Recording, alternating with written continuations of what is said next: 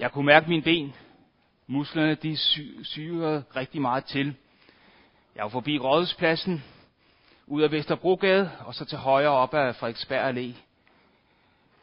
Og kort efter, så kunne jeg, op for, kunne jeg se op for enden af vejen, at der var målområdet.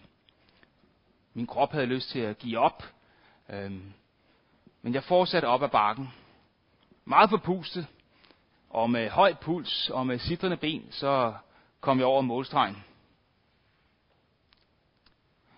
Det lyder måske som om, jeg har gennemført en Ironman. Øh, det har jeg ikke, kommer jeg aldrig til at gøre. Men det var Royal Run her for tre år siden, hvor jeg for første gang i mit liv løb 10 kilometer. Der er sikkert mange af jer, som har løbet meget længere, og i hvert fald meget hurtigere, end jeg gjorde den øh, maj aften i 2018. Men lige meget hvor, hvor hurtigt man løb der til Royal Run, så fik, øh, så fik alle en medalje, når de kom i mål. Det var lige meget, hvor mange gange man var stoppet op undervejs, om for at få noget at drikke, eller man var gået noget af vejen, eller man havde humpet, eller haltet, eller været nær ved at give op. Om ens løbestil var noget usædvanligt, om man havde stønnet på grund af smerter i kroppen, eller man har haft tvivl, om man overhovedet kunne gennemføre. Kom man i mål, uden at have givet op, så fik man en præmie. Præmie og hæder til alle. Vi er i gang med en, øh, en øh, række prædikener over Hebræerbrevet, og i dag er fjerde og sidste del. Hebræerbrevet er skrevet til nogle øh, kristne, som kom fra jødisk baggrund. Deres liv eller deres løb med Jesus var startet godt, men øh, nu var de begyndt at møde noget modstand. Medvind var vendt til modvind. Det var op ad bakke, fordi at samfundet omkring dem pressede dem til at opgive Jesus og gå tilbage til deres tidligere liv. Hvordan har du det i dit kristne liv? Går det strygende ned ad bakker og i medvind? Eller oplever du det modsatte? Modvind. Prøvelser. Tanker om at give op. Måske en, øh, en stigning uden for kategori, som de siger i Tour de France. Hvis du kan ikke genkende til, at det går op ad bakke, så er der et budskab fra Gud til dig i dag igennem Hebræerbrevet. Et øh, budskab til opmundring, til formaning og til styrkelse af din tro og tillid til Jesus.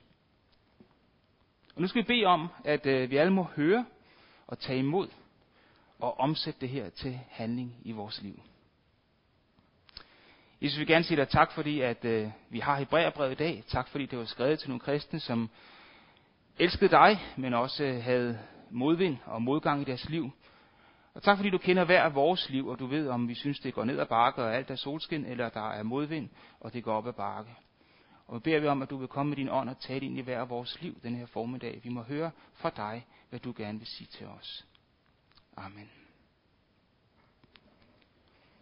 Det grundlæggende budskab i Hebræerbrevet, det er en opmundring og en formaning til at holde fast ved troen på Jesus. Og øh, Svend Stroh begyndte den her serie om Hebræerbrevet ved at se på første del, som, hvor det er meget tydeligt, at Jesus er Gud. Han er samtidig fuldt ud menneske, og det gør ham helt enestående og helt fantastisk. Og så så vi på Jesus som ypperste præst, en stor ypperste præst, meget bedre end nogen som helst anden. Og det er han, fordi han har givet sig selv som et offer en gang for alle. Jesus han er simpelthen fantastisk.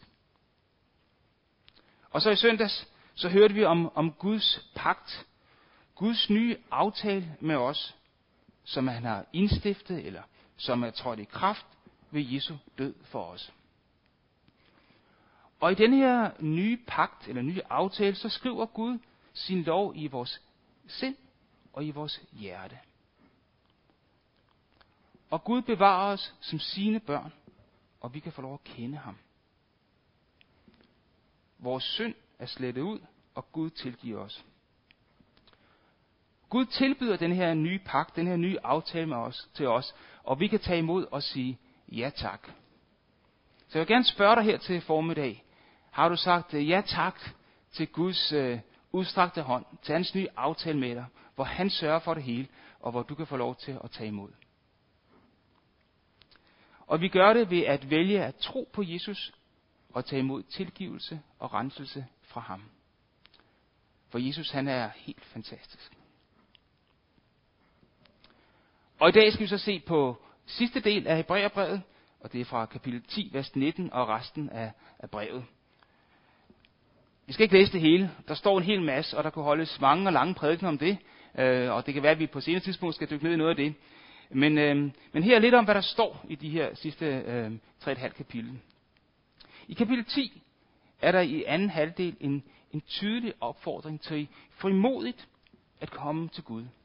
At holde fast i bekendelsen af troen på Jesus, og til at fortsætte med at være i fællesskab med andre kristne. Og derefter er der en formaning, og også en advarsel om at afvise Jesus. For, for der er ikke nogen anden vej til Gud. Det er kun muligt at få tilgivelse gennem Jesus. Kapitel 11 er et meget kendt kapitel i Bibelen, hvor der er beskrevet en lang række af mennesker, øh, som øh, holdt fast i Gud, som troede på ham. De bliver ofte kaldt tros helte. Men de var mennesker som dig og mig, som troede på, hvad Gud havde sagt og hvad Gud havde gjort. Og nogle af dem, de oplevede, at Gud greb ind på en mirakuløs måde. Og andre, de oplevede det ikke. Men de holdt fast i troen og gav ikke slip. De gav ikke op. Igen og igen i kapitlet så står der i tro og ved tro, der i kapitel 11. Det var altså ikke fordi de her folk havde sådan nogle specielle evner, eller var anderledes end dig og mig. De troede på Gud. De stolede på Gud. Og det kan vi også gøre. Og den her tro og den her tillid til Gud, den forvandlede deres liv. Og det er på denne her baggrund, hele brevets opmundringer og formaninger om at holde fast ved Jesus. For han er simpelthen uovertruffen. Der er, der er ingen som ham, han, som Jesus. Han er virkelig fantastisk. Det, det er på denne her baggrund, at vi skal læse de første vers i kapitel 12. Og vi vil gerne læse dem på, fra Bibelen på hverdagsdansk. Og der står sådan her. Hvis vi kan få dem op på skærmen, det kommer lige om lidt her. Jeg hopper rundt i en god sang, vi sang lige før men det er fint. Øhm, der står her i øh, kapitel 12, de første to vers. Lad os da også os med udholdenhed gennemføre det løb, som ligger foran os, inspireret af den mængde af troshelte, som allerede har fuldført løbet. Lad os kaste alt det bort, som tynger os, og synden, som så let griber fat i os og får os til at snuble. Lad os rette blikket fremad mod Jesus, som vores tro skal bygge på, fra først til sidst. Ved at se frem til den glæde, der ventede ham, kunne han udholde skammen og døden på korset. Og nu sidder han på tronen ved Guds højre hånd. Tænk på al den modstand fra syndige mennesker, som Jesus måtte kæmpe imod. Så vil vi også kunne holde ud, uden at miste håbet eller tabe modet.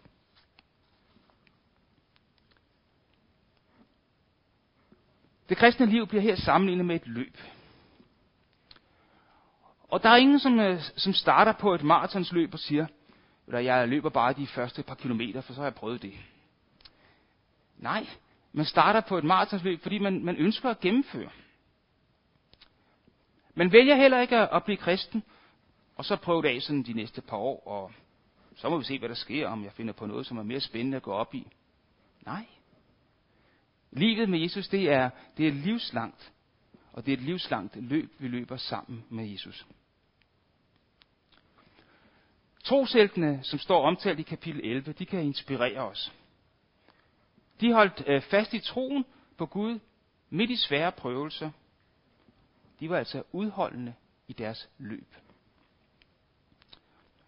I tro så oplevede de Guds indgriben og hjælp. Men altså ikke alle sammen. Der står i kapitel 11, vers 35 og de følgende vers, at øh, andre blev pint til døde, andre igen blev spottet, fik pisk og kom i fængsel. Andre igen blev stenet, gennemsavet, blev mishandlet og led nød. Og så står der i vers 39, alle disse, hvis tro er bevidnet.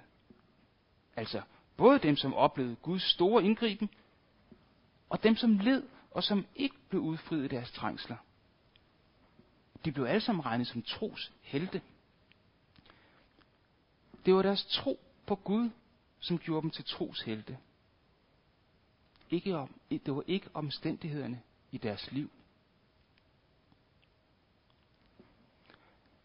Andres tro og tillid, også når livet er svært, er en klar inspiration til os om ikke at give op. Og samtidig så kan vores tro måske også være en inspiration til andre.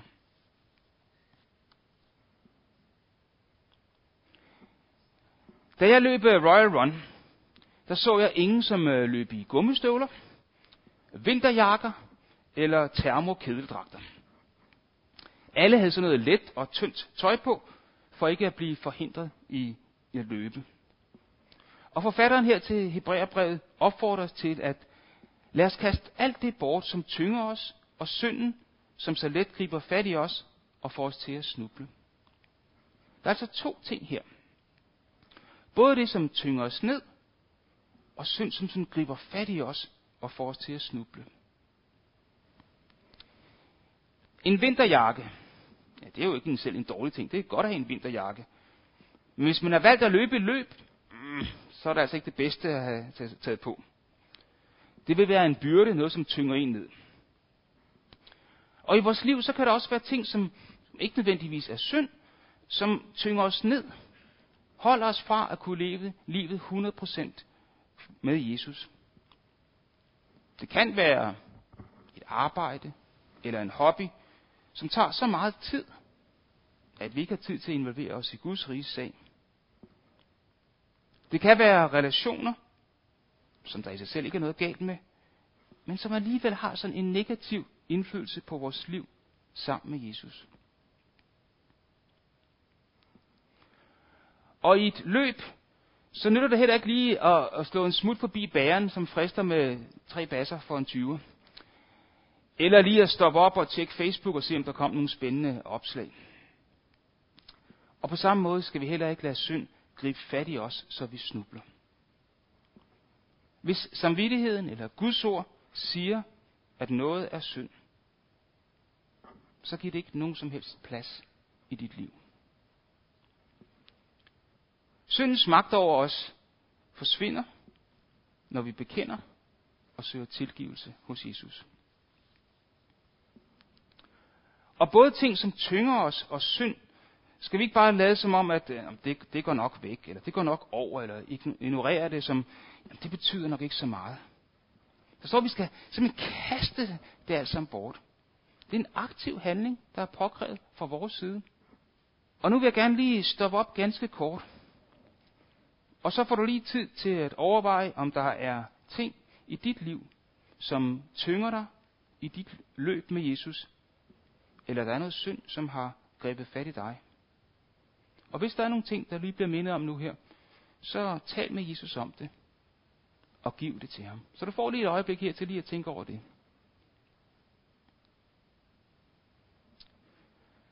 Så det var to ting, som vi skal give slip på og kaste bort for at løbe vores løb. Og her kommer så tre ting, som kan hjælpe os til at fortsætte vores løb, til at være udholdende, og som giver os fornyet energi. For det første, og mest grundlæggende, så skal vi igen og igen se på, hvem Jesus er, og hvad han har gjort for os. Som vi har set på de sidste tre søndage, så er Jesus simpelthen fantastisk.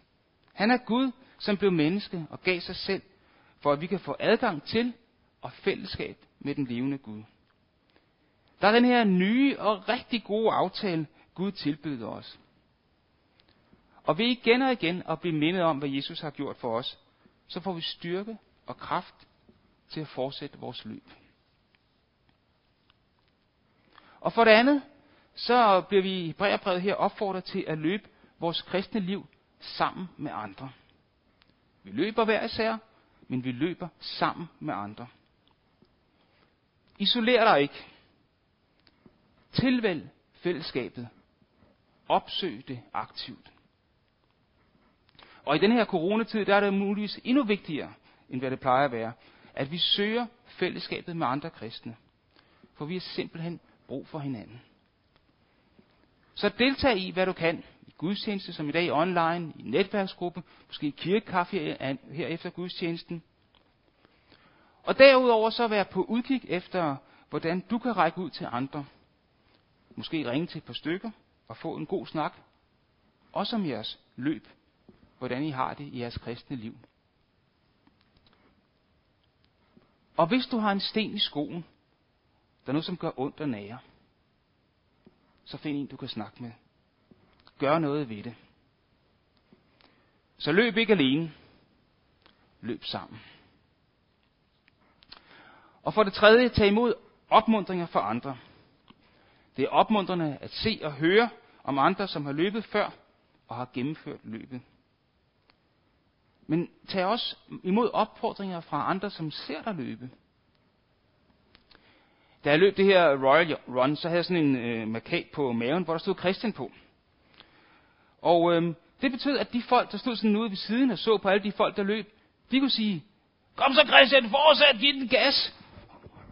Og det, det gav mig energi og, og mod på at løbe. Øhm, og jeg kunne sådan svare til tilråbene med sådan meget forpustet smil. Og jeg vil gerne hæppe på dig. Dig, som ser med her til formiddag. Hæppe på dig og sige, fortsæt løbet.